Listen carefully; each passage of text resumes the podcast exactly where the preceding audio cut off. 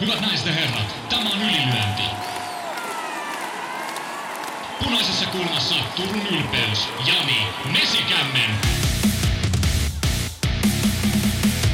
Ja häntä vastassa stadin jättiläinen, Jaakko Daopakka.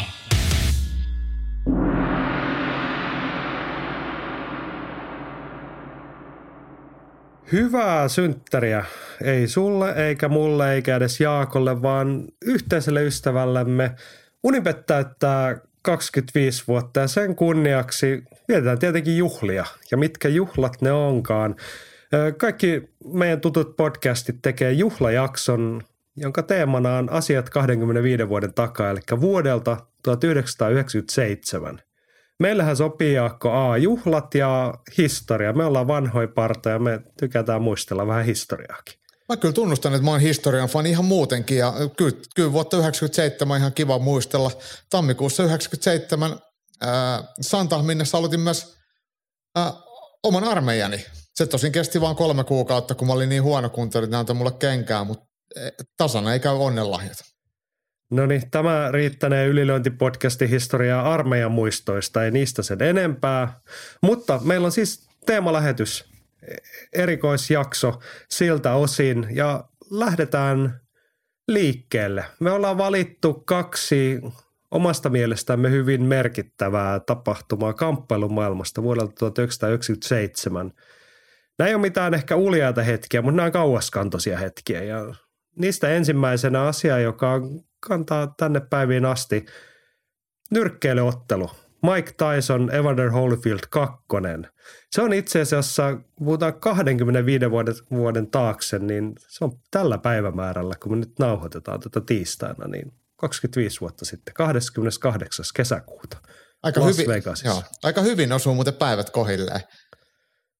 Kyllä, mutta tota, se oli sellainen spektaakkeli omanlaisensa, ei ehkä uljain hetki nyrkkeilyhistoriassa.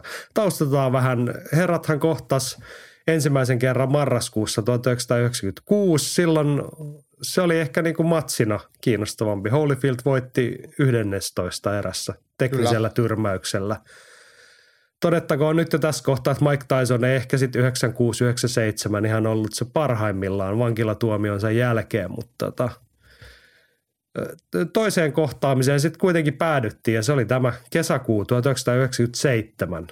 Vähän erilaista aikaa, Jaakko, eletti, jos lähdetään sitten taustasta, niin aikaa ennen internettiä, noin niin kuin käy, siis kyllähän internet oli olemassa, mutta noin niin kuin tavallisten ihmisten elämässä internet ei ollut eikä urheilumaailmassa tällä tavalla ja ei sitä matsia esimerkiksi täällä Suomessa nähnyt missään. Tämä pitää paikkansa ja sitten kun sanoit, että ei ollut internetiä, internethän on ollut siis tämmöinen tekstimuotoinen ja sähköpostit on ollut jo toiminut ihan hyvin, mutta aika monellahan internet on synonyymi YouTubelle, kaikille striimauspalveluille ja sosiaaliselle medialle, missä asiat, kuvat, tapahtumat leviää salaman nope, nopeudella, niin, niin tuona herran vuonna yhdeksänkymmentäseitsemän, niin tämä oli ihan toinen juttu ja asioita tapahtui silloin harvemmin, auttamatta. Ja kyllä tähän otteluunhan oli hirveät odotukset. Vegasissa oli valot kirkkaimmillaan ja, ja urheilumaailma odotti tätä. Ja mekin odotettiin sitten jossain teksti-TVn äärellä, että saadaan tietää tulos. Niin, siis ihan hirveän moni kamppailu tai maailman väestöstä ylipäätään ei tuota silloin nähnyt, eikä kaikki ole nähnyt varmaan kokonaan jälkikäteen vielä ypäin, mutta kaikki tietää. Mistä puhutaan, kun tässä tämä avataan. Matsi päättyy, nyt mun täytyy tsekata kolmanteen, neljänteen erään. Missä kohtaa se keskellä? Kolmannessa erässä, sen jälkeen kun Mike Tyson oli kaksi kertaa purassa Evander Holyfieldia, molemmista korvista kerran, että niin kuin reilu peli tasapuolisesti.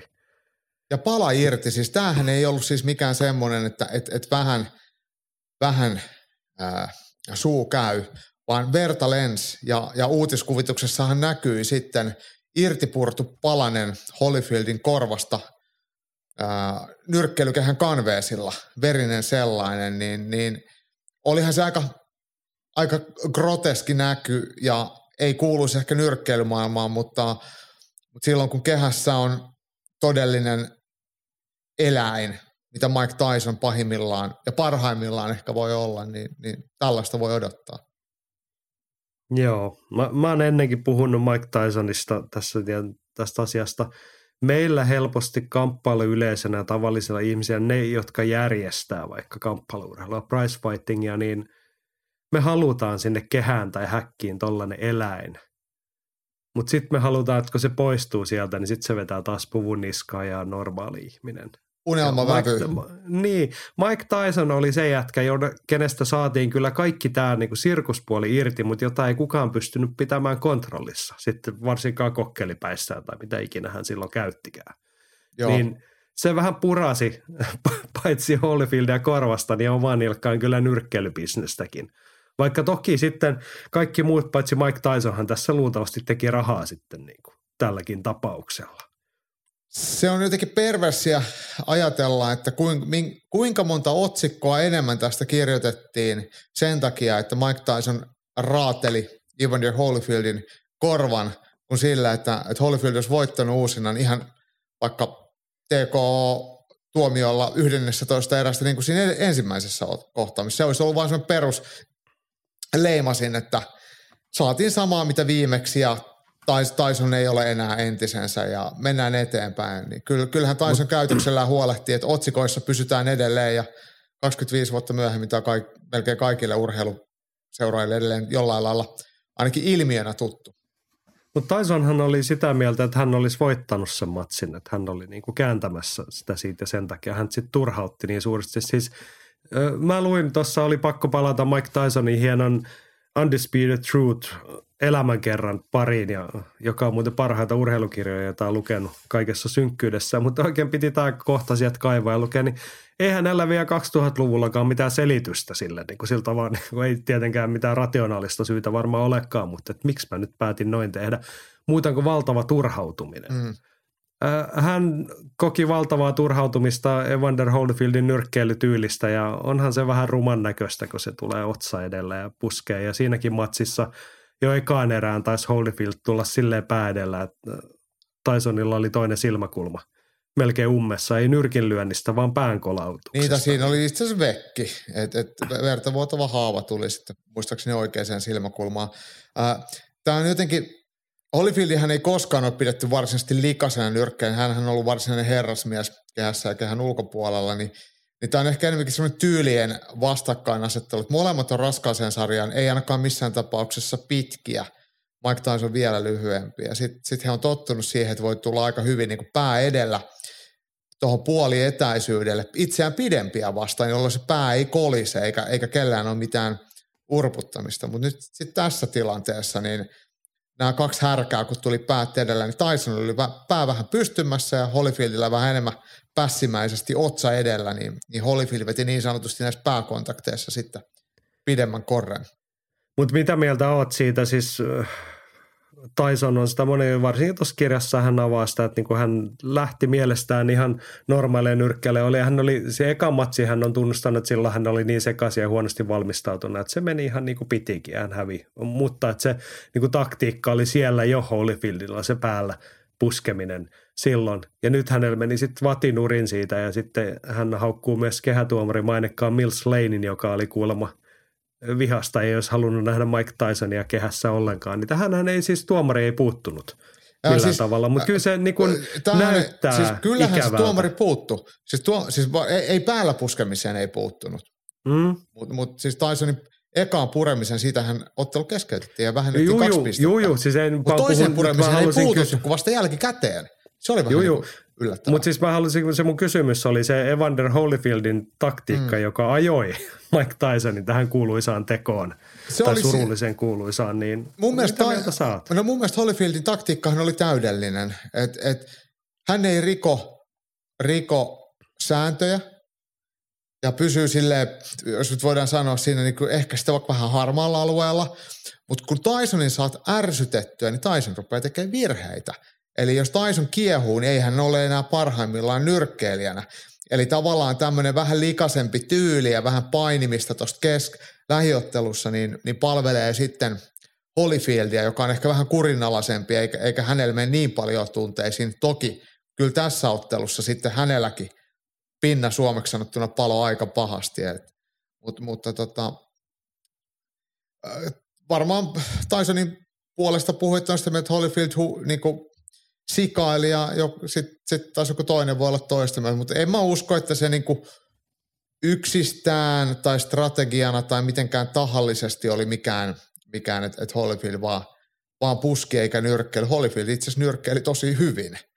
Ja, ja... No mä, mä otan kyllä siitä, kyllähän sen varmasti teki tarkoituksen. Se on niin silmiinpistävän toistuvaa se tapa, millä hän teki, mutta et mä en hyväksy, mulle kelpaa toiminta. Sä sanoit, että Holyfield otteli harmaalla alueella. Mm, Tosin niin. Puhutaan ammattiin nyrkkeily raskaan sarjan mestaruudessa miljoonista ja miljoonista dollareista, niin silloin mennään sinne, mihin tuomari antaa sun mennä.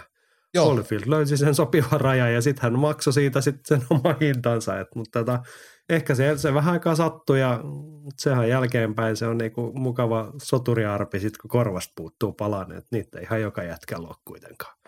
On se niinku, kukkakaalikorvia on nykyisin kaikilla. Niin, kaikille ei puutu palaa eikä voi sanoa, että hei, Mike Tyson söi se. Se kannibaali, niin. Se peto. Joo. Tota, tässä sitten kun se matsi kesken, kun Mills Lanekin pääsi niin kuin hän on mutta oikeasti hyvälle. Todella hyvä tuomari. Hän on yksi, Ky- hän ja Richard Steele on, on ton aika, aikakauden parhaat tuomarit. Kyllä, kyllä siis oli hyvä tuomari, mutta Mike Tysonilla ja hänellä ei ilmeisesti synkannut yhtään. Ja Mills Lane oli sitten niin jo ennen tätä matsia näiden vankilajuttuja ja muiden sitten erehtynyt sitten, mitä tuomarin ei koskaan pitäisi. Hän oli ilmeisesti julkisesti sanonut jotain Mike Tysonista, että ei tota jätkää pitäisi päästä kehään tai jotain muuta tämmöistä. En nyt muista tarkkaan, mm. mutta siinä oli vähän niin kuin henkilöhistoria myös.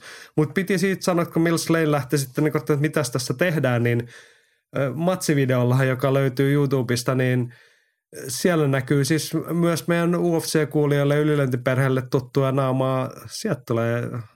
Nevada urheilukomission Mark Ratner nousee siihen kehäkulmaan ja sitten hmm. ruvetaan keskustella. Nuori ja lupaava Mark Ratner, silloin vielä nyrkkeilymiehenä siellä. Niin. Niin tota, hän oli silloin jo siinä asemassa, että varmaan hänen päätöksellään sitten todettiin, että eiköhän tämä nyt riitä.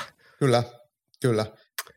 Ja siis ihan oikeahan se on, että jos kolmeenkymmeneen sekuntiin tulee kaksi korvasta irti repeä, repäsevää purasua, ja veri roiskuu, niin ei, se on varmaan selvää, että Mike Tysonilla ei, ei kilpaurheilukehään tuossa olotilassa niin, niin ole asiaa.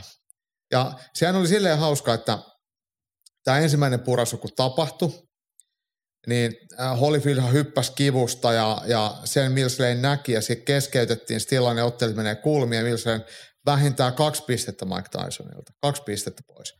Ottelu pistää jatkumaan ja saman tien Tyson sitten tulee lähelle ja urasee sitten uudelleen veretreen. Niitä ei, ei ihan saman tien. Siinähän toistuu se ihan samanlainen tilanne, että Tyson lähtee lyömään ja Holyfield tulee otsa edellä lähelle. Ja joo, sit, joo, sit, joo. No, mutta mut kuitenkin siis, siis ei ehdi vaan. Toisella niin, niin. Mm. Ja tapahtuu taas pureminen ja taas Holyfield pomppaa kivusta, mutta Mills Lane ei tule väliin. Ottelijat katsoo hetken toiseen ja jatkaa ottelemista ja käy toistensa kimppuun. Ja lopulta mm. sitten kun erätauolla matsi keskeytetään, niin Tysonhan on sitten myllyttämässä vielä lisää, että, että siellä on turvamiehet ja kaikki välissä. Ja. Se oli varmaan ensimmäinen, tai harvoja kertoja nyrkkeilyhistoriassa, kun mua aina ärsyttää, kun sit isot matsit loppuu, niin siellä on joku neljäsataa ihmistä siinä nyrkkeilykehässä. Kaikki tärkeät tunkee sinne, niin se oli harvo, harvoin kertoa, kun siitä oli oikeasti hyötyä, koska Mike Tyson olisi luultavasti niputtanut siinä useamman ukon, jolla sivullisen siihen sitten, jos ei häntä olisi ollut, olisi ollut riittävän ahdasta siellä kehässä ja riittävän moni pitelemässä häntä siellä. Mutta jos nyt summataan se matsi itsessään, siis on tietenkin historiallinen niin kuin ikimuiston niin silleen, mutta nyrkkeilynähän se ei ollut mitään. Kumpikaan ei ollut ihan uransa parhaassa, vaan Mike Tyson oli aika kaukana niistä parhaista vuosistaan. Niin tota, silleen ironista, että tämä on yksi niin kuin nyrkkeilyhistorian suuria matseja. Niitä ainakin muistetuimpia ja puhutuimpia sellaisia. Niin, no tältä kantilta just tarkoitin, mutta et jotenkin, no vähän tätä mietittiinkin, mutta et minkä verran sen jälkeen oikeastaan, kun Mike Tysonin ura lähti alamäkeen ja toi yhdeksänkymmentäluvun loppuhan on maineikkaassa nyrkkeilyn raskaassa sarjassa ollut semmoista vaihtuvia lyhytaikaista mestareiden aikaa, niin liittyykö tämä jotenkin siihen ammattinyrkkeilyn ja raskaan sarjan alennustilaan, josta sitten pitkään puhuttiin? Tässä tällä hetkellä, kun ottelu käytiin, niin sekä Tyson että Holyfield alkoi olla, olla uransa ehtoopuolella. Heille ei enää ollut silleen kilpailullisesti niin paljon annettavaa. Sitten sieltä tulee uusia nuoria miehiä, jotka ei sitten kuitenkaan osoittaudu suuriksi mestareiksi, pitkäaikaisiksi tai, tai edes värikkäiksi. Et siinä oli sitten, Lennox Lewiskin päätti sitten lopettaa ja, ja tämä niinku oma tai tämä sama miten niinku ikäluokka, no on miehillä tietenkin ero, mutta tämmöiset niinku suuret mestarit, niin kuin Holyfield ja Riddick Bowe ja Lennox Lewis, toki Mike Tyson myös, kun he jää sitten siitä varjoihin, niin siihen tuli semmoinen valtatyhjiö ja sitä ei sitten ihan heti täytetty. Ja sehän siirtyi sitten pikkuhiljaa se raskaan sarjan painopiste siirtyi sitten Eurooppaan ja sieltä tuli sitten ukrainalaiset veljekset, Vladimir ja Vitali Klitschko, jotka toi semmoisen omanlaisen pysyvyyden sitten raskaan sarjan mestaruudelle. Ja mestare, mestarit pitivät sitten titteleitä vähän pidempään ja Ja Hekään ta- eivät vaan olleet kauhean kiinnostavia mestareita, että ehkä niin kuin osaltaan aiheuttivat sitä puhetta, että missä jamassa raskaan sarjan no, nyrkkeily on. Niin he ei ainakaan ollut amerikkalaisia, mutta mun mielestä on väärin sanoa, että he ei ollut kiinnostavia. Että Vitali Klitschko, joka tosiaan otti ihan huikean ottelun Lennox Lewisia vastaan, joka jäi sitten, sitten tota Lewisinkin viimeiseksi otteluksi, niin, niin äh, kyllä on todella tyylikäs ottelu. Se, mitä pitää Klitschkosta sanoa heidän kunniakseen, niin he ei ole ryvettynyt Mike Tyson ja valtaosa muidenkin näiden pohjois-amerikkalaisten mestareiden kaltaisesti missään äh, klikkiotsikoissa, että Vladimir ja Vitali Klitschko Saksassa tohtorin tutkinnot ja puhui sekä Venäjää, Ukrainaa, Saksaa että Englantia, todellisia maailman kansalaisia ja, ja, ja mutta hei, nyt, toi, nyt mun on toi... pakko keskeyttää. Sähän tuut ihan niin kuin toisesta kulmasta, puhuttiin kiinnostavista mestareista, niin Mike Tyson oli se eläin. Joo. Hän oli samanlainen historiallinen talentti kuin Muhammad Ali, toki muutamat muut, joita tulee vain niin kuin kerran joissakin sukupolvissa. Niin Klitschko-veljekset oli hienoja nyrkkeilijät, mutta ei he niin kuin viihdepisneksen ja pricefightingin näkökulmassa, heissä ei hirveän paljon sitä kiinnostavaa särmää kyllä ollut. Joo, ei, ei ainakaan samalla lailla. He on ehkä sitten... Sitten niin meikäläiselle, joka katsoo sitä sitten, niin kokonaiskuvaa eri lailla, niin he, he on sitten osannut, osannut sitten pysyä se, silleen, he on ollut poikkeuksellisen sivistyneitä ja hyvätapaisia nyrkkeilijöitä. Että se on täysin jotain muuta, mitä, mitä toi edeltävä sukupolvi on. Jos nyt puhutaan Mike Tysonista ja Riddick Bowesta, jotka on New Yorkin katupoikia ja heille ei oikein aina noin nyrkkeilyn säännötkään onnistu. Toki Lennox Lewishan on aina käyttäytynyt asiallisesti, mutta Mutta tosiaan sitten Klitschkot on ollut sitten koulutettuja ja, ja maailma, silleen, erilaisia. Mutta kyllähän heistä se tuommoinen rosoinen särmä puuttuu. Joo, mutta toi sama jänni tehdään nykyään olemassa, että Anthony Joshua on sellainen tyylitelty ja tyylikäs olympiavoittaja, urheilullinen nuori mies. Ja sitten on Tyson Fury, joka on sieltä kiertolaisten sukua. Aivan toisenlaisella karismalla varustettu herra. Näin, kyllä, kyllä. Et toki niin kun mitenkään vähättämättä Tyson Fury on mun mielestä taitavin myös näistä nykyisistä isoista ukoista, mutta et kyllä se hänen viehätysvoimansa johonkin muuhun perustuu kuin hänen hienoon jabiinsa. Että. Joo, joo, kyllähän hänen persona on, on urheilussa erittäin poikkeuksellinen. Hän on myös hyvä puhumaan ja sanoo kuka tahansa mitä vaan hänen laulutaidoistaan, niin se, että jos sä matsin jälkeen otat haastattelijat mikrofonia ja laulat täydelle areenalle, mitä ikinä, klassikkohittejä, niin kyllä se mun mielestä se heittäytymiskyky on, on poikkeuksellinen. Joo, mutta hei palataan tuohon meidän varsinaiseen aiheeseen. Tyson Holyfield, se on jäänyt legendana elämään. Siinähän kävi niin, että sanktioiden jälkeen Mike Tyson sitten antoi ottelupalkkiostaan kolme miljoonaa Nevada urheilukomissiolle ja sai historiallisen kovan ottelukiellon. Se taisi tulottua jotain vuotta vai mitä se oli, mutta kukaan muu, siis kun amerikkalaisessa urheilussa on aika rajuja esimerkkejä siitä, että miten on vastustajia hajotettu loukkoja paljon niin oikeasti henkeä uhkaavilla tavoilla, niin korvasta pureminen ei kuitenkaan sitä ollut, mutta meni riittävän pitkälle sääntöön yli, niin hän sai historiallisen kovan sanktio on siitä ja tota, tietenkin, mutta se hassu puolihan tässä on se, että, tai ei se hassu, mutta että semmoinen niinku, se puoli, mikä Mike Tysonin urastaan sen laskusuunnan jälkeen oli se, että kaikkihan kusetti häneltä ne valtavat rahat, mitä hän hienolla nyrkkeilyllään tienasi. Kyllä, kyllä. Niin kuin mikä on se normaali tarina siinä lajissa ja urheilussa ja ylipäätään viihdepisneksessä, niin sitten kuitenkin jälkikäteen tämä niin kuin voi sanoa, että on kääntynyt hänelle voitoksi. Mike Tyson hän on nykyään, niin kuin, tai ainakin tuossa viime vuosina on ollut menestyvä lavaesiintyjä, joka kiertää näitä tarinoitaan kertomassa. Ja tämä on varmaan niin kuin ihan ytimessä niissä showissa, mistä ihmiset maksaa isoja summia. Ja sitten toiseksi he on Evander Holyfieldin kanssa ystäviä hyvissä väleissä nykyään. Ja Mike Tyson on tehnyt jopa rahaa tällä tapauksella. Mainosmaailman suurimmat jutut on Super Bowl-mainokset, joita menee, niin muistaakseni se on Super Bowl-mainos, missä tota noin Mike Tyson tulee soittaa ovikelloa ja Holyfield tulee avaamaan ja Mike Tyson sanoo silleen lempeillä, että mulla on sulle lahja. Sitten se on semmoisen korurasian, missä on korvapalainen sisällä. Sitten he halaa tai jotain, mutta, tota. mutta se on niinku kääntynyt sitten voitoksi tämä tarina kyllä jälkikäteen.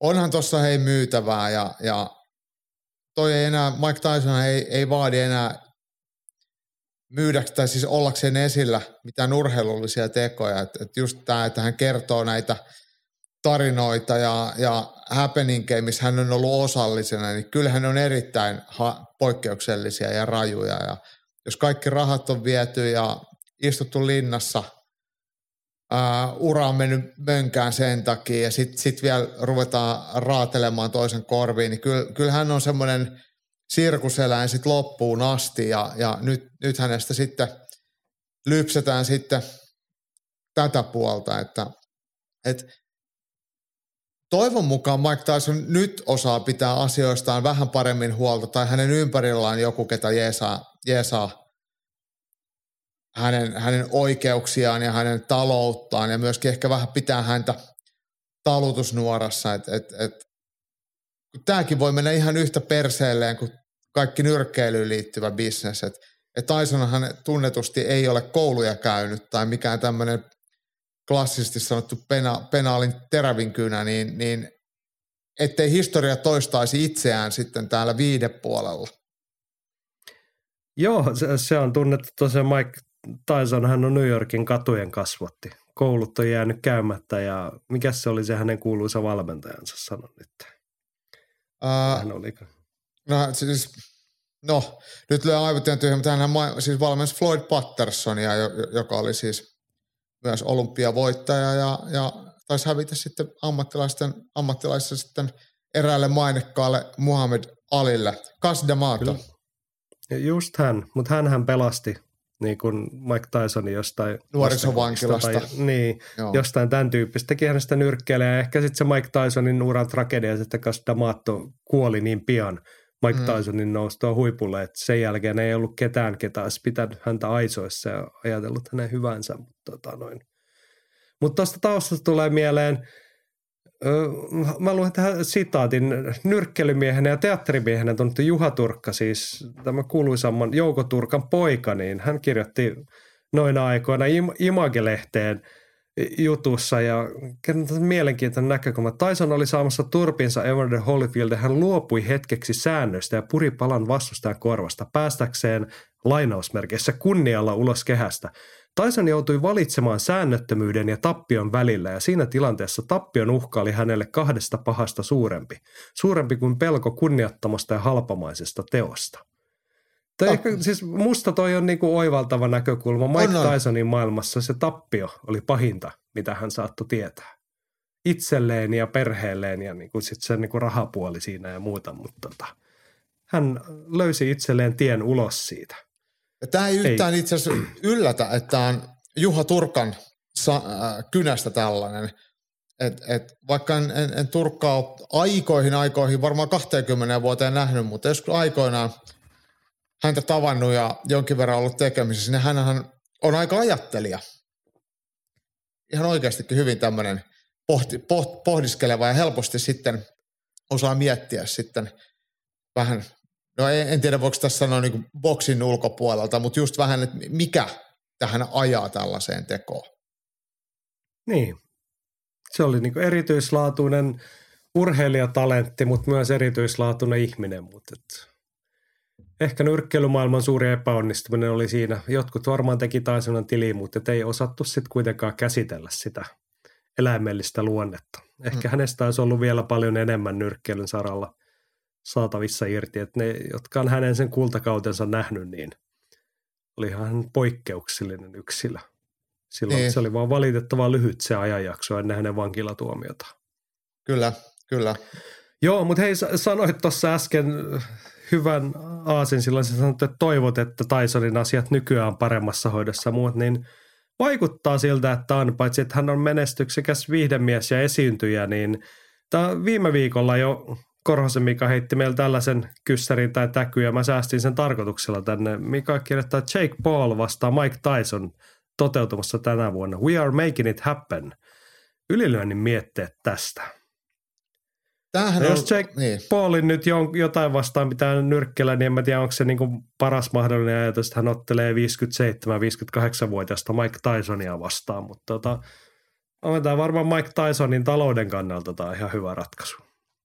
Tässähän, käsittääkseni tässä on kuitenkin sellainen tausta, että miehillä on ymmärrys siitä, että täällä voidaan tehdä rahaa ja tämä voi olla ihan vain viihdettä, eli, eli Eli vaikka Mike Tyson on aikoinaan ollut huippu, mutta hän on kuitenkin eläkeikäinen melkein.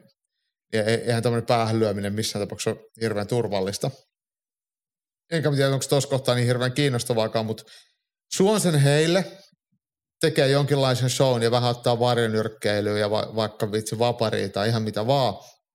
Ei haittaa, mutta mut, Jake Paulista kun oli puhetta, niin Jake Paulhan on ottelemassa sitten toisen Tysonin, eli Tyson Furyn serkkupoikaa, Tommy Furyä vastaan, niin se on sitten... Se ei ole yhtään sen kiinnostavaa. Niin, mutta se on elokuussa, mutta se on kuitenkin ihan oikein nyrkkeilymatsi. Ja hei, pitää nyt sanoa Tyson, Tysonista, niin siis äh, Mike Tysonista, niin hä- hänellä on muitakin historiaa hi- tai tuotteita, mitä hän on jättänyt historiaan. Eikö Tyson Furykin ole etunimensä saanut suurelta Mike Tysonilta, eli, eli on siellä muutakin merkkijälkiä jätetty ja no, ehkä nimi on ollut sitten, miten sanotaan latinaksi, nomenista omen, eli nimi on ennen, niin Tyson Furystäkin sitten on tullut suuri Raskansarjan mestari. Joo, mutta tota, tämä oli meidän ensimmäinen nosto kaksikymmentäviisi vuoden takaa. Mike Tyson, Evander Holyfield kaksi, The Earbite Fight. Ei, ei ehkä kunniakkain hetki nyrkkeilyhistoriassa, mutta yksi puhutuimmista. Sitten me voitaisiin ottaa meidän toinen leipälaji vapaa-ottelu. Sieltäkin löytyy merkittävää asiaa siihen. Ja tuossa tota, kun heitti kyssärit täkyä, niin tuli mielenkiintoinen nosto. Toi Jussi Paananen heitti viesti, että piti oikein tarkastaa, että Finfightin kaksikymmentäviisivuotissynttärihin on vielä reilut kymmenen kuukautta aikaa. Ö, lupaamme tässä kohtaa jo, että jos ellei taivas putoa niskaamme, niin kyllä me nyt Finfightin kaksikymmentäviisivuotisjuhlia sitten vietetään jollain tavalla huomioimme myöskin. Niin, se ajoittuu sitten vuoden päästä kevääseen. Se on toukokuu tuhatyhdeksänsataayhdeksänkymmentäkahdeksan oli se klassinen hetki suomalaisessa kamppailuurheilussa. Mutta Toni Halmeeseen viitattiin täkyä heittäessä ja ihan oikein, siis oikealla jäljellä on Korhosen Mika tässä asiassa tavallaan. Mm. Mika kirjoittaa, että viitannette Halmeen ammattilaisten Suomen mestaruuteen. Kaikkihan pitivät Jukka Järvistä oikeana nyrkkeilijänä, mutta niin vaan Viikinki pisti epäilijät hiljaiseksi. Halme jakoi kyllä ihmiset kahtia. Jotkut vihasivat, jotkut tykkäsivät, mutta pääasia lienee ollut, että hän veti katsojia enemmän kuin muut siihen aikaan. Ja muut tähän var... aikaankaan. Niin, mihinkään aikaan hän veti, ja siihen aikaan hän veti enemmän katsojia kuin muut yhteensä. Mutta tota, joo, ei ollut se meidän ihan perimmäinen ajatus, mutta se on totta, että vuonna tuhatyhdeksänsataayhdeksänkymmentäseitsemän Toni Halmesta tuli Raskaansarjan nyrk- ammattinyrkkeilyn Suomen mestari. He kohtasi Jukka Järvisen kanssa jo yhdeksänkymmentäkuusi puolella. Se on ehkä enemmän tota Tyson-kategoriaa se ensimmäinen kohtaaminen, koska Toni Halmehan diskattiin siinä matsissa, kun hän teki kaikkea muuta paitsi nyrkkeilijät. Joo. Hän repiä, riuhtoja, töniä, puskia. Puskemisesta hänet muuten silloin diskattiin. Että sehän on siis nyrkkeilyn säännöissä kielletty. Hän ei ollut ihan niin hienovarainen kuin Evander Holyfield. Ei todellakaan. Siis mä oon siis ollut, oli, ollut molemmat katsomassa nämä, nämä, nämä, nämä tota, Halmeen matsit Jukka Järvistä vastaan. Joo, ja siis uusintaotteluhan oli syyskuussa yhdeksänkymmentäseitsemän, molemmat Helsingin jäähallissa ja ehkä se isoin juttu noissa, että se oli ekalla kerralla ilmeisesti täynnä kahdeksantuhatta ihmistä ja toisella kertaa silloinkin yli kuusituhatta ihmistä Tom Schöberin promotoimissa Kingstallin illoissa, niin ne on aika hurjia lukemia, että kelpaisi varmaan nyrkkeilyväelle nykyiselläänkin tollaiset illat. Mm, ol, olkoonkin, että nyrkkeilystä ei ihan hirveästi jäänyt käteen sinne. No, toka matsi puuttui, ei siinä sen kummempaa napinaa. Toni Halme kaksi minuuttia kaksikymmentä sekkaa ja tyrmäysvoitto. Hän löi Järvisen pihalle, kun sattuu osumaan. Tämä tuntui mielestäni silloin uskomattomalle. Et, et, eihän noissa kohtaamisissa ollut, ollut juurikaan mitä, vuosi väliä. Joo, suurin aika tarkalleen. Niin, niin, niin, niin että miten painijasta olisi tullut nyrkkeilijä, joka voisi voittaa ihan oikeasti kokeneen nyrkkeilijän. Jukka Järvinen kuitenkin pitkän linjan menestynyt amatööri ja pi, ehti pidempään jo ammattilaisenakin otella, niin miten Toni Halme voisi sen voittaa. Mutta mut Halme veti niin sanotusti kani hatusta ja häntä ei kiinnostanut meikäläisten kaltaisten epäilijöiden ää, ennakkoluulot ja ja sunille. Se on raskaansarjan nyrkkeilyä ja vyö siitä Halmeelle. Kyllä se, se oli aikamoinen ylläri. Joo, hänhän sitten hävisi sen heti seuraavana vuonna Mika Kihlströmille, joka ehkä sitten kertoo kaiken tarpeellisen Toni Halmeen nyrkkeilyurasta. Mutta tota, Käpylän pyöveli Järvinen on tainnut jälkikäteistä selittää sitä, että kun se ensimmäinen matsi oli mitä oli, niin hän ei ihan hirveän tosissaan tainnut suhtautua siihen haasteeseen sitten. Joo. Toisella kertaa, mikä on tietenkin hölmöä Toni Halmeen kokosta ukkoa vastaan, että kun se tulee ja lyö, niin ei sen tarvitse kun kerran osuu, niin jos et sä ole valmistautunut siihen, niin sitten se oli siinä se matsi. tota. Käpylän pyövelistähän tuli tämmöinen Iva-nimi sitten, että Käpylän puudeli, kun se otteet oli tota luokkaa. Joo. Eikä ole mutta siis tota... mitään Jukka Järvistä vastaan, mutta tämmöinen pilkkanimihän sitten myös miehen liitettiin. Joo, mutta hatunnosto Jukka Järviselle komea ura, ja eikö hän ole sitten vielä suurempi hatunnosto siitä, hänhän on tehnyt hyvin tärkeää sosiaalista työtä pääkaupunkiseudun vähäosasten tai hyvältä polulta eksyneen nuorison parissa ymmärtääkseni. Joo, joo, jos jotain päihteiden käyttäjiä ja tällaisten par- parissa toimii. Joo. Se on oikein hei, hienoa. Mennään siihen asiaan, mulla on vähän sormet syyhyy, kun tämä oli mulle se niin kuin tämän jakson kohokohta. Toni Halmeen Suomen mestaruus on maininnan arvosta kahdenkymmenenviiden vuoden takia, mutta se, miksi me nyt tähän lähetykseen jaksoon Toni Halme haluttiin, niin se liittyy toukokuun loppu kolmaskymmenes viides tuhatyhdeksänsataayhdeksänkymmentäseitsemän Augusta, Georgia. U F C kolmetoista tapahtuma ja ensimmäinen suomalaisottelija. Vai sanotaanko me nyt Toni Halmetta vapaaottelijaksi vai mit- miten me sanotaan? Hän oli ensimmäinen suomalainen siellä. Onhan se siis ihan selkeästi ensimmäinen suomalainen, kyseessä on vapaaottelu, niin kyllähän hän on silloin vapaaottelu kilpailussa sanonut, niin hän on vapaaottelija. Niillä säännöillä siellä mennään. Et, et, jos ajattelee, että tämä kertoo jotain Suomen pioneeristatuksesta vapaaottelun saralla, niin et kaksikymmentäviisi vuotta sitten jo suomalainen on kahdeksankulmaisessa vapaaotteluhäkissä nähty. Joo, toki hän ei sinne niin kuin suomalaismeriteillä sieltä, vaan hänhän tuli niin kuin kotipaikkakin taas olla Kaliforniassa silloin ja sieltä suunnalta ja satujumppa meriteillä ilmeisesti sinne. Mutta ja sitten siihen aikaan elettiin vielä sellaista värikästä vapaattelun evoluution kautta, kun ne ottelijat tuli eri taustalta. Ei ne niin kuin välttämättä muutkaan olleet ns. Vapaaottelijoita. Vaan kun tuli Tale of the Tape, niin siinä luki, että Toni Halme on shoot fighter. Hänhän oli Japaniassa käynyt rings-organisaatiossa sitten jotain. Niin, painimassa. Vapaa- vapaaottelun sukusta touhua harjoittamassa ja tietenkin sitä nyrkkeilyä. Ja vastassa tuossa matsissa oli Randy Couture, joka tuli tittelillä mestaripainija siihen. Ja kreikkalaisroomalainen painija. Kyllä, kyllä. Mutta hänhän oli siis painimaajoukkueen jäsen ollut aikaisemmin ja mun mielestä hän on ollut jenkkien kansallinen mestari ja yliopistopaineessakin hienosti menestynyt. Kyllä. Yhän oli muuten myös vapaapainija nuorempana ottanut, mutta hänkin oli yli kolmekymppinen ukko silloin, kun päätti vapaa-ottelua kokeilla.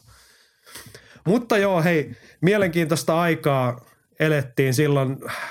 U F C oli, palataan siihen, mutta eli värikkäitä vaiheita. Totakin iltaa leimasi se, että päätös ja lupa järjestää Augustossa toi ilta, niin heltis edellisenä päivänä oikeudenpäätöksillä. Paikallinen urheilukatta nyrkkeilykomissio oli nostanut kanteet, että heidän pitäisi tällaista saada sanktioida, eli ottaa rahat välistä. Ja U F C oli aika helteessä monessa suhteessa noissa asioissa, mutta et paikallinen tuomari taisi silloin todeta, että on suurempi riski peruuttaa se ilta ja niin kuin, että mitä väkivaltaisuuksia siitä voi seurata, kun se, että antaa niiden nyt tapella siellä. Ja näin U F C kolmetoista saatiin järjestää. Paikalla oli areenalla silloin kuusituhatta katsojaa. Pay-per-viewta myytiin hintaan kaksikymmentäyksi dollaria yhdeksänkymmentäviisi senttiä ja odotusarvot oli noin sataviisikymmentätuhatta pay-per-view-myyntiä silloin, mutta sehän olisi nykypäivänäkin ihan ok tuommoinen. Siis siellä oli neljän miehen heavyweight raskaasarjan turnaus. Jep. Ja sitten oli jotain vähän superfightia. Ja. Ei mitään, siis jos me katsotaan nykypäivänä, niin okei okay, Randy Couture, mutta se oli hänen U F C-debyttinsä myös. Ja tiedätkö, kuka toinen tuleva U F C-legenda debytoi siinä illassa? No itse asiassa en yhtään tiedä. Just mietin, että pitäisi avata tuo ottelukortti tuosta, mutta... Mut... Tito Sä... Ortiz otti ensimmäisen U F C-matsinsa. Huntington Beach mutta... Bad Boy.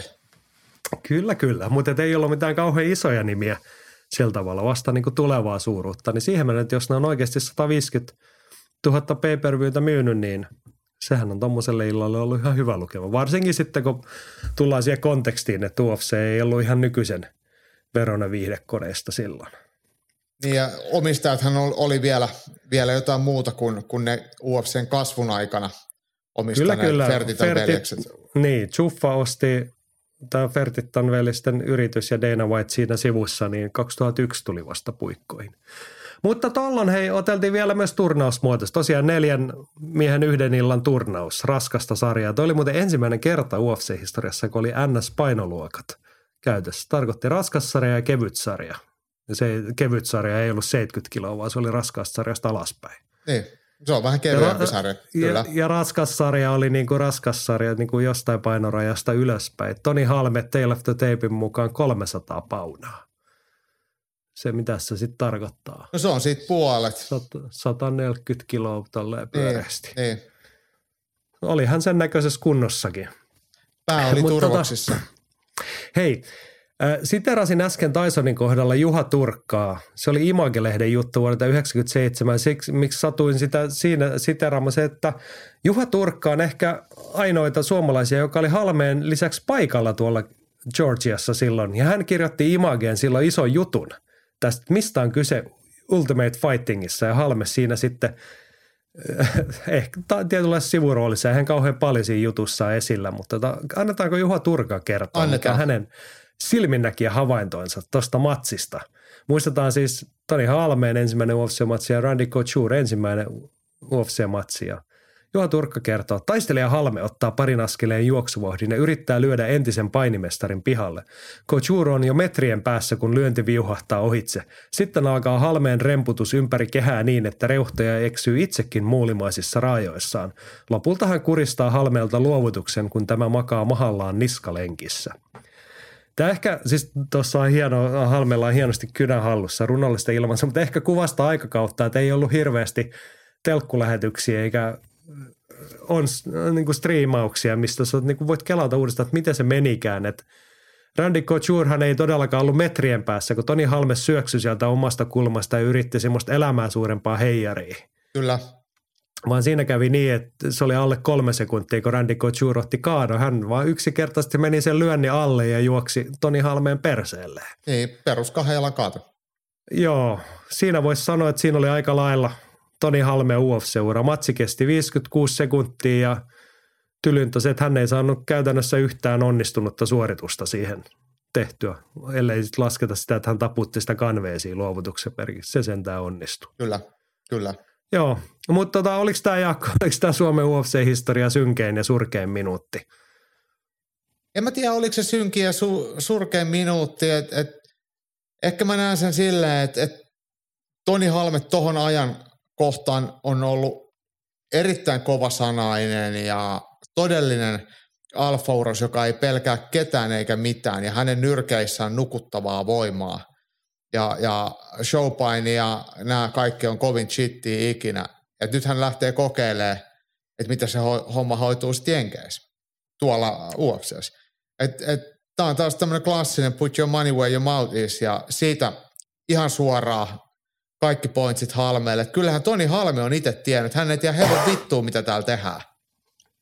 Kyllä, kyllä. Ja hän sanoo myös, niin kuin muistan sen, tuossa puhuttiin Järvisen kanssa nyrkkeilymatsissa, että ei hän tullut tänne nyrkkeelle, hän tuli tappelemaan. Mm. Niin näin hän tuli, hän lähti, se varmaan olisi niin kuin jossain snagarilla mennytkin läpi, kun sata neljäkymmentä kilon äijä lähtee ryntää päin ja nostaa nyrkkiin, niin se saattaa toimia, mutta Randy Couture osasi sitä ehkä odottaa tai tiesi painijana mitä tehdä ja sitten se matsi oli siinä, mutta tota, joo, tuohon to, voidaan siteerata Toni Halmetta, joka pääsi ääneen siinä U F C pay-per-view-tallenteella. Hänen matsi on se perinteinen lyhyt haastattelu siinä. Hän siihen hyvällä rallienglannilla totesi, että I go there to be killed or be killed. Whatever comes, I'm ready. Yep. No ei oltu, ei oltu valmiina, näin niin kuin palloilutermeinä. Jalat jäi pussiin ja silleen. Mutta joo. Tok, eh, eh, no, ehkä me voidaan myös jälkikäteen, jälkiviisauden vallassa sanoa, että jaot oli ehkä vähän epäreilut tähän. Kun Randy Couture oli kuitenkin ihan oikea urheilija tässä parivalikossa. Ja niin siis, ki- siis sen... kamppailuurheilija, että hän kilpailee kamppailuurheilussa korkealla tasolla. Toki niin ja niin. Sitä, sitä historiaa toistakymmentä vuotta siinä kohtaa sitten takana, että kun hänkin oli yli kolmekymppinen, niin kyllä sitä painiuraa oli aika reilusti siellä. Mutta ajattelin nyt, kun U F C:nkin puolella puhutaan sitten, no siis tämähän oli ennen kuin kun, kun Halme nappasi sen Raskansarjan mestaru, Suomen mestaruuden, mutta mut periaatteessa Halmella on kuitenkin ammattinyrkkeilyuraakin jo ollut alla, kun hän on tähän tullut.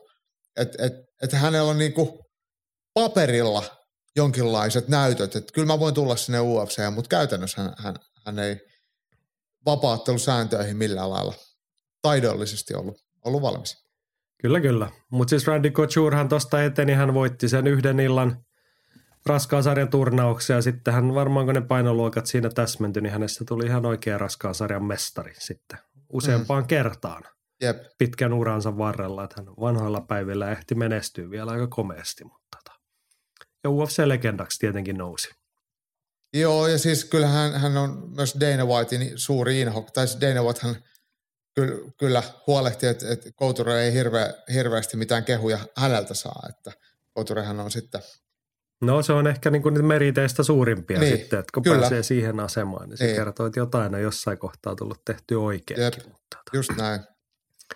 Joo, mielenkiintoinen puoli silleen siis, nykyäänhän tämä menee niin päin, että meidänkin urheilujulkisuudessa niin kuin vapaa-ottelu kerää huomiota, otsikkoja, aina välillä vähän niin kuin koko ajan suuremminkin, mutta tohon aikaan Toni Halme oli se kansansuosikki ja hänen nyrkkeilynsä veti halleja täyteen, mutta ei tästä asiasta ihan hirveästi puhuttu. Eikä tietenkään, ei, ei semmoista te, termi vapaa-ottelu, ei, ollut, niin kuin, ei sellaista ollut suomen kielessä vielä olemassakaan, ainakaan tässä merkityksessä. Mm. Ja sitten ehkä ne kohut, mitä tuossa viitattiin Finfightiin, joka tuli sitten niin kuin vuotta myöhemmin tästä matsista, niin silloinhan alkoi sitten ne niin kuin kehut, että saako tällaista edes järjestää ne niin kuin väännöt ja niin kuin Hir- hirvittävät mo- moralistiset kauhistelut.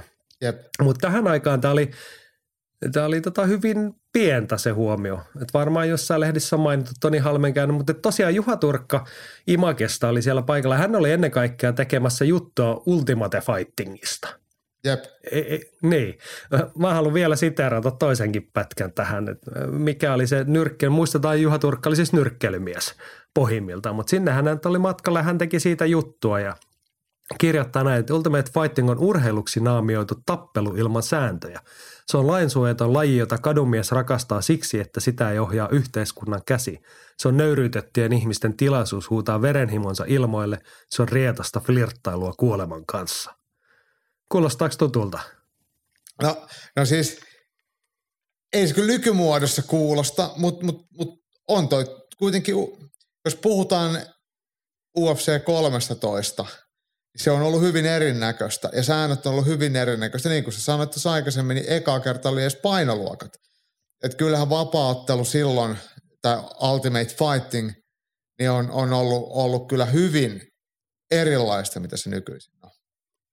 Kyllä, kyllä. Ja alkaen tietenkin siitä, että niitä sääntöjä vasta niin kuin laadittiin, alettiin kammeta sinne, että alunperinhän oli se, että rules are, that there are no rules. Jep. Ja niin kuin kuolemaan asti pa- painettiin, mutta mut se, niin se oli se markkina, mutta se oli myös se yleinen ajatus, että mikä se siinä on se iso viehätys tai viehätyksen puute. Mä haluan lukea toisenkin sitaatin. Tuossa Image-lehdessä oli silloin päätoimittajana maineikas journalisti Matti Apunen ja hän soi tälle aiheelle oikein pääkirjoituksen siihen lehteen silleen. Haluan lukea Apuselta tähän pätkän.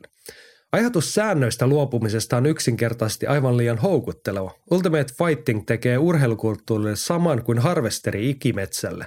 Ultimate Fighting on urheilun ja viihteen itsensä paljastus, jossa sivistyksen kuoren alta riisutaan esiin puhdas kamppailu. Tämä lainausmerkissä tämä puhdas kamppailu. Lajin logiikka toimii näin. Kun minimoidaan sääntöjen vaikutus, maksimoidaan yksilön vapaus. Ihminen on yksin omien kykyensä kanssa. Tämä halpahalli-individualismi julistaa. Every man for himself. Jokainen pärjätköön omillaan. Apunen on tavallaan jäljillä tässä. Niin munkin mieltä. On, on. Siis mun mielestä todella hyvin. Vapaattelun, kamppailuurheilun y- ydinviehätys. Mutta mä sanon, että samalla kaiken urheilun se ydinjuuri. Se mua on niinku viehättänyt, että on niinku paljaimilleen riisuttua. Mutta toi kuvastaa ennen kaikkea tota aikaa, että niinku korostuu se säännöttömyys tai semmoinen niin kuin amerikkalaiseen maailmaan sopiva niin kuin äärimmäinen yksilönvapaus. Siitä hei, varmaan niin kuin, se on ihan niin kuin siinä ajankuvassa ihan osuva huomio. On se. Mikä on tuntuu se, mut, ehkä mut, hiukan aikansa eläneeltä nykypäivänä jo. Yhtä asiaa mun mielestä ei käsitellä tarpeeksi tässä yhteydessä ja Apunenkin ohittaa sen täysin. Että et kun U F C-tapahtumat nehän on ihan suoraa kopioita kahdeksankymmentä-yhdeksänkymmentäluvun taitteen toimintaelokuvista, että kuka voittaisi. Tämähän on ikuinen kysymys. Voittaako karateka vai voittaako se taekwondo, kun se osaa potkia vai mitä sitten jos joku saa painia. Eli tämähän on siis semmoinen ajatusleikki, mikä on tuotu vaan toteen. Ja me ollaan kaikki nähty ne leffat. M- mitä näitä nyt on? Enter the Dragon Bruce Leeltä ja Bloodsportit, missä on turnaukset, missä eri lajien mestarit kohtaa. Niin tämä on nyt vaan tuotu se todellisuuteen ja jotenkin sitä kukaan ei koskaan puhu, että et, et, et, mm, et tämä on niinku käyty jo moneen kyllä, kertaan kyllä. Hollywoodissa. Nyt se on vaan, hei tehdään se oikeasti. Kyllä, kyllä, mutta tota, tämä täytyy tietenkin suhteuttaa siihen, että kun mennään vuoteen yhdeksänkymmentäseitsemän, sinne kaksikymmentäviiden vuoden taakse, niin oli Jaakko Daopakka ja kolmekymmentä muuta, joka tiesi a ne elokuvat mm. ja siihen lisäksi, että on olemassa tällainen U F C Suomessa. Eihän niiksi suomalaisella a, edes urheilutoimittajalla, jotkut oli kuullut tämmöisestä, jotkut oli törmännyt ja tehnyt ehkä jonkun pienen kohuutisen, että tällaistakin on. Aivan. Mutta ei tollainen niin kuin kulttuurillinen taustatus, niin se oli ihan niin kuin vierasta maata. Mutta ihan niin kuin nyky- nykypäivänäkin, niin kuin silleen, että kun mekin puhutaan, me, no sun kanssa me ollaan monesti, kun me ollaan niin paljon katsottu noita kakeleffoja, että me niin kuin ehkä hahmotetaan sitä, niin kuin sitä kautta, että et, et, et sitähän on aina mietitty. Siis silloin, kun mä oon itse aloittanut treenaamaan vuonna yhdeksänkymmentä, niin sähän mietit, että mihin lajiin sä meet, mikä on kaikista paras. Että sä et halua mennä karateen, koska se on pelleä. Ja sä et todellakaan mene aikidoa, koska se on jollekin insinööreille, että se on vielä pellempää. Että mä menen johonkin semmoiselle, mikä on full contact. Ja tämähän nyt niinku, tää, tää U F C on niinku vastaus tähän kysymykseen. Et mikä näistä voi mm. olla? Joo, joo. Eihän sitä liikaa, mutta se on ehkä, ei, ei mä tiedä, ei tota toisaalta puhuta maailmallakaan. Ei puhutakaan. Pidetäänkö sitä itsestään selvänä vai mitä, mitä se on, mutta tota, aika vähän. Mm. Suomessa toi historia ehkä jäänyt piiloon. Muutenkin, mm. kaikin puolin, en mä tiedä. Suosittelen, jos tämä nyt niinku vaikka nuorempaa kuulijapolvea kiinnostaa, niin jälleen kerran Art Davin Is This Legal-kirjaa. Jos olette lähimaastossa, niin multa saa lainaksi. Art Davy on siis yksi U F C:n perusteista se hemmo, joka oli sitä ensimmäistä pay-per-viewta tekemässä. Ja siellä on, mikäs hitto se äijä on, tämä Conan Barbarin elokuvamaailma on tuonut. En nyt muista sen nimeä, mutta se oli niin kuin tekemässä sitä ensimmäistä tuotantoa, niin se alkuperäinen idea oli se, että voidaanko me laittaa sinne juo, niin kuin sen otteluarenan ympärille niin kuin vesihauta ja krokotiileja, vai voisiko siihen laittaa se aida ja sähköä siihen, niin tämän tyyppisiä. ne, ne.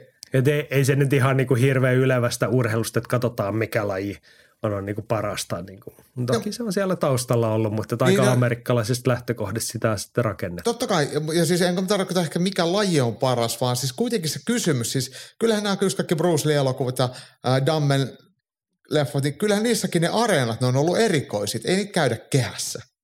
Vaan siellä pitää olla just, että sä tiput sinne krokotiilihautaan ja sitten syö sut.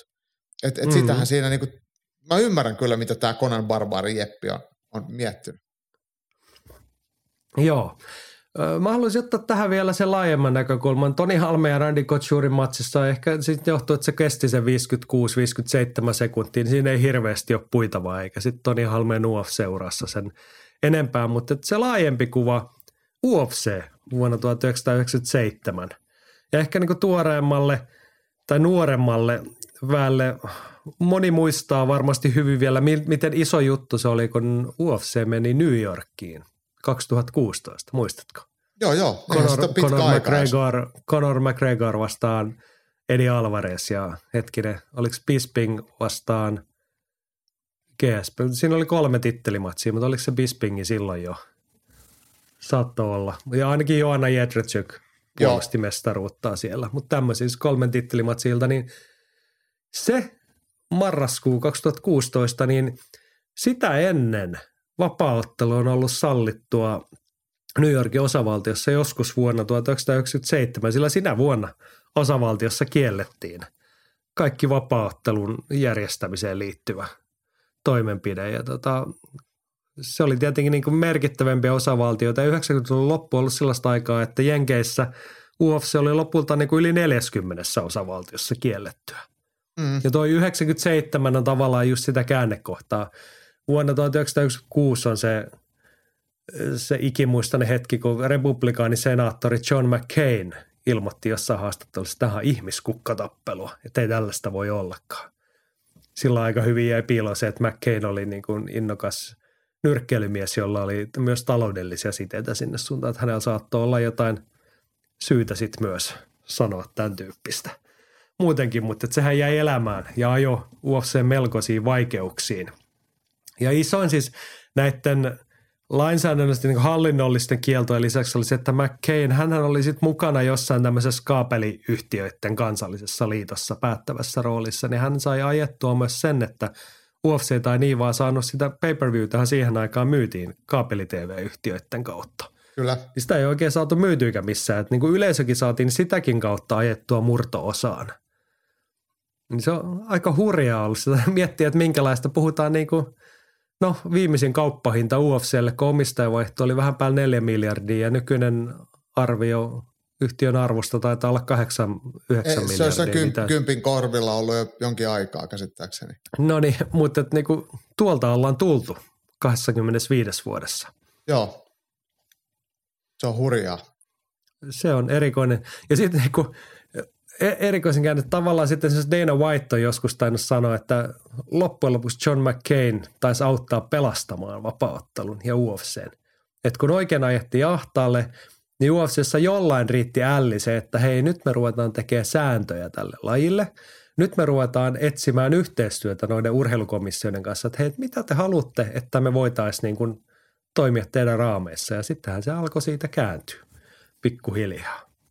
Se oli lopulta ihan fiksu päätös ja sillähän on sitten ei ainoastaan U F C-menestykselle, mutta koko vapaaottelun olemassaololle on, on iso merkitys. Ja sitten kun Yhdysvallan urheilukomissiota saatiin yhtenäväiset säännöt, niin ne säännöthän on omakset, omaksuttu sitten myös Suomessa. Eli, eli nämä Unified M M A Rules, mikä on siis lähtenyt tosta niin, ja kehittynyt siitä, niin ne on, ne on ne ihan kansainvälisesti tunnettu ja hyväksytty vapaaottelun säännöt ja se on tosi, tosi hyvä, hyvä homma. Juuri näin. Sen sääntökoodeksin, niin sen alkujuuri on nimenomaan noissa vaikeuksissa. Että oli ihan oikeasti pakko miettiä, että ellei meitä nyt kun suljeta vankilaa ja heitetä tonne leijonille syötäväksi, niin meidän pitää keksiä jotkut raamit tälle touhulle. Öö, vielä yksi huomio vuodesta tuhatyhdeksänsataayhdeksänkymmentäseitsemän vapaaottelun näkökulmasta. Öö, Se on ensimmäinen vuosi, kun U F C kävi Japanissa. Se oli jo tuolloin alkuvuodesta, tässä oli U F C kaksitoista. Ja sitten siihen liittyen Masalta tärkeä huomio, joka kiteytyy Masa-viestissä kolmen sanaa. Pride never dies. Ensimmäinen Pride F C-tapahtuma lokakuussa yhdeksänkymmentäseitsemän Tokiossa. Se on tietenkin, se on vielä, sanotaan, että jos Toni Halme on meille jollain tapaa merkityksellinen ja Tyson Holyfield on jollain tapaa niin kuin folklorena merkityksellinen osa nyrkkeilymaailmaa, niin kyllä Pride F C kokonaisuutena se tarina, niin se on aika iso osa vapaaottelun maailmaa. Tämä on, tämä on hyvä, hyvä nosto, mutta tässä on myös semmoinen, miten voi sanoa, semmoinen sulosen katkera äh, sointu, että et Pride on ollut silloin, kun vapaaottelu, vaikka se aloitellut seuraamaan, niin sitä piti kilpailijana U F C:llä ja sitä piti jopa parempana kuin U F C. Ja koko japanilainen vapaaottelu on pyyhitty nykyisin pois. Prideista on ainoastaan jäljellä. U F C:hän sen omistaa ja kaikki matsit löytyy Fight Passilta, mutta mut siis se on, se on kadonnut. Se koko japanilainen todellinen vapaaottelun suuruus on periaatteessa, ei sitä ole. Siellä järjestää jotain showta-iltaa ja sitten sit on, on pari kertaa vuodessa joku Raisin, missä on muutama vapari ja muutama tainyrkkeilymatsi, mutta heillä oli se kaikki, mutta nyt heillä ei ole enää mitään. Ja musta tuntuu, että koko Jap- maailmanlaajuinen vapaaottelukulttuuri on paljon köyhempi, koska kun Pride on pyyhkästy veke. Ja se on enää vaan videoarkisto ja pari hienoa teepaitaa. Ja just tämä Masan lause, Pride never dies, toi vähän, toi voisi kiteyttää suomeksi, tietäjät tietää. Niin. Tässä tuli tämmöinen ihan, ihanan nostalgian käry sieltä sun mikrofonin suunnasta nyt niin tuli tänne, koska eihän se nyt ihan niin, ihan niin hieno, siis okei, hieno osa lajihistoriaa, mutta et miksi se sitten on hyytynyt, niin sattuu olemaan jotain pieniä mafiayhteyksiä ja sattuu olemaan jotain vähän matchfixingia ja satujumppaa siellä seassa ja Kyllä. muuta tällaista, että ei se ehkä ihan niin kunniakas ja hieno se tarina sitten, niinku, tai ei se ollut ehkä kestävällä pohjalla. Niin, siis toi oli Mut oikein sanottu. Mutta se oli hienoa niin kauan, kun sitä kesti. Se muuten, ja onhan se sitten niinku, toki se niinku perintö, minkä he urheilijoiden kautta on tarjonneet lajille, niin Anderson Silvasta eteenpäin kaiken näköistä ukkoa, Krokappia ja Shogunia ja niin. Nogeraa ja kyllähän siellä. Ja onhan siellä joku Fedor Emelianenkokin käynyt. Ju- just näin. Mutta tota, ehkä se on hiukan aika kullannut niitä muistoja. Mutta se on hyvä näin, että Pride ei koskaan kuole. Mä oon samaa mieltä. Mä siis mä tunnustan, että et, et jos jossain tässä mun naapurissa joku myys vaikka myys tämmöistä Pride Never Dies -teepaitaa, niin voisin käydä ostamassa. Vaikka se olisi ihan piraatti, eikä menisi yhtään Endeavorille siitä komissioita, niin voisin nostaa silti, koska ihan vaan sen takia, että se on semmoinen pala menneisyydestä omassa teepaidassa. Sähän voit painattaa itse sellaisen painon, mihin ei me ollenkaan nyt sitten U F C:lle rahaa siitä. Mm. Ne oli jossain kohtaa, kun ne tuli myyntiin, niin se oli vähän kiusallista, kun oli hieno Pridein logo ja muuta, ja sitten siellä oli se Reebok-logo siinä samassa niin. paidassa, oli kuitenkin niin. pakko olla. Ja, tuota, niin. Kun olisivat edes sen jättäneet pois, niin se olisi ollut vähän tyylikkäämpää. Mutta tämä on sitä tuotteistamista. Sillä, että et, et, et sitä myydään. Se on jotenkin karua, että et sitten se on niin, niin päälle liimattua. Mutta, mm. mutta, ja sitten se on, eikö sekin ole aika hauskaa, että et Dana White on kuitenkin nähty Pride Never Dies -paidoissa. Niin no totta kai, mutta hänhän on tunnettu teepaita friikkiä. Hän on niin mm. myös sit oivaltanut, että sillä voi mainostaa omia tuotteita. Niin. Sillä on väliä, minkä teepaidan hän laittaa päälle. Just näin, just näin. Joo, mutta hei, sä oot niinku sen aikakauden jääriä ja aktiivi kamppailuharrastaja silloin ollut, niin milloin, onko Pride ollut jonkinlainen asia jo yhdeksänkymmentäluvun lopussa suomalaiselle kamppailufanille? Mä en nyt oikein osaa silleen sanoa. Mä en, esimerkiksi toi eka Pride, niin mä en edes ole koskaan nähnyt sitä. En muista, että mä olisin katsonut sitä jälkikäteenkään. Et, et ehkä siis sanotaan näin, että silloin, mun on hirveän vaikea laittaa niitä kalenteriin, mutta mut samaan aikaan kun Ultimate Fighter pyöri ja Pride vielä porskutti, niin kyllä niitä tuli silloin kyllä katsottua ja odotettua. Ja, ja silloinhan internet alkoi jo tarjoamaan sitten mahdollisuuksia seurata vapaaottelua globaalisti, niin se oli kyllä tosi hienoa. Ja tapahtumiahan sekä U F C että Pride oli loppujen lopuksi aika vähän, että jos U F C:llä oli sitten vaikka, mitä mä sanon, voiko sanoa, että niillä oli vaikka viisitoista tapahtumaa?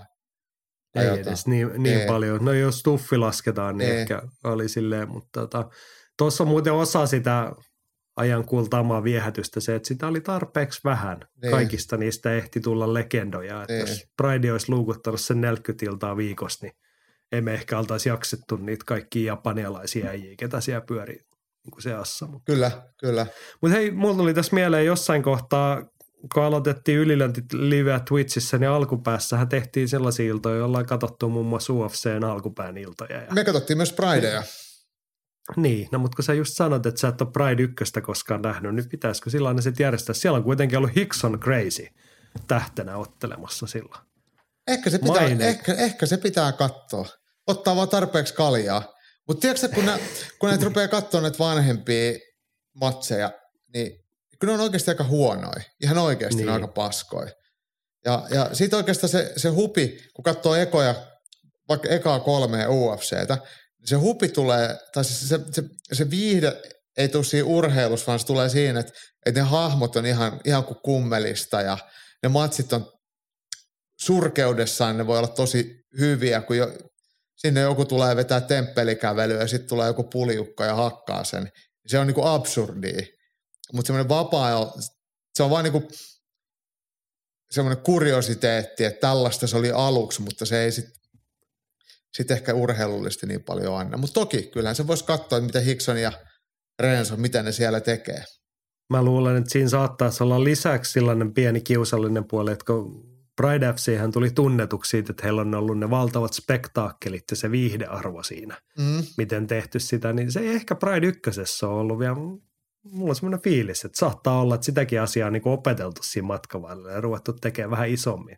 Mm. Ja jos se onkin ihan vaan tavallinen kamppailutapahtuma, jossa on pari, pari crazy-ukkoa siellä ottelee, se jotain japanialaisia, niin ei se ehkä sitten ole ihan sama juttu. Että onko se turvallisempaa sitten kuitenkin pysytellä niistä katsoa, että tuolla oli Vanderlei ja Krokap, että katsotaan tota. Joo, kyllä siis ne on just niitä. Kyllä ne on, ne on, niitä on kiva katsoa ja eikä ne kaikki matsit sielläkään ole oikeasti hirveän hyviä, mutta mut. Niin, tiedät, korostan vielä ottelee. Sitä puolta, että siellä on oikeasti ollut niin kuin silleen hyvin epäurheilullisia puolia. Muun muassa mm. matsien järjestämisestä lähtien niin kuin, ja mm. semmoista hyvin epämiellyttävää kyseenalaisuutta. Noin niin kuin historian valossa sitten jälkikäteen. Jep. Mutta muistot on kauniita. Ehkä se oli parempi, että Pride kuoli riittävän nuorena, niin tuli kaunis ruumis. Olisiko niin. Se näin? No toi oli hyvin sanottu. Ja sitten otettiin siis, sitten siinä haaskalla oltiin silleen, että korjattiin nämä korut talteen ja jätettiin muut paskat mätäneen. Näin. Mutta hei, tässä kohtaa kaksikymmentäviisi vuotta alkaa tulla Pridein syntymästä. kaksikymmentäviisi vuotta Tysonin korvapuremasta ja Tyson, anteeksi, kaksikymmentäviisi vuotta Toni Halme U F C-debyytistä, niin kun olette siellä tahoillaan, niin otetaan malja sille. kaksikymmentäviisi vuotta tällaista kamppailuhistoriaa. Otetaan malja sille, että ollaan päästy eteenpäin. Homma on nousussa, toivottavasti. Infernaalisessa nousussa.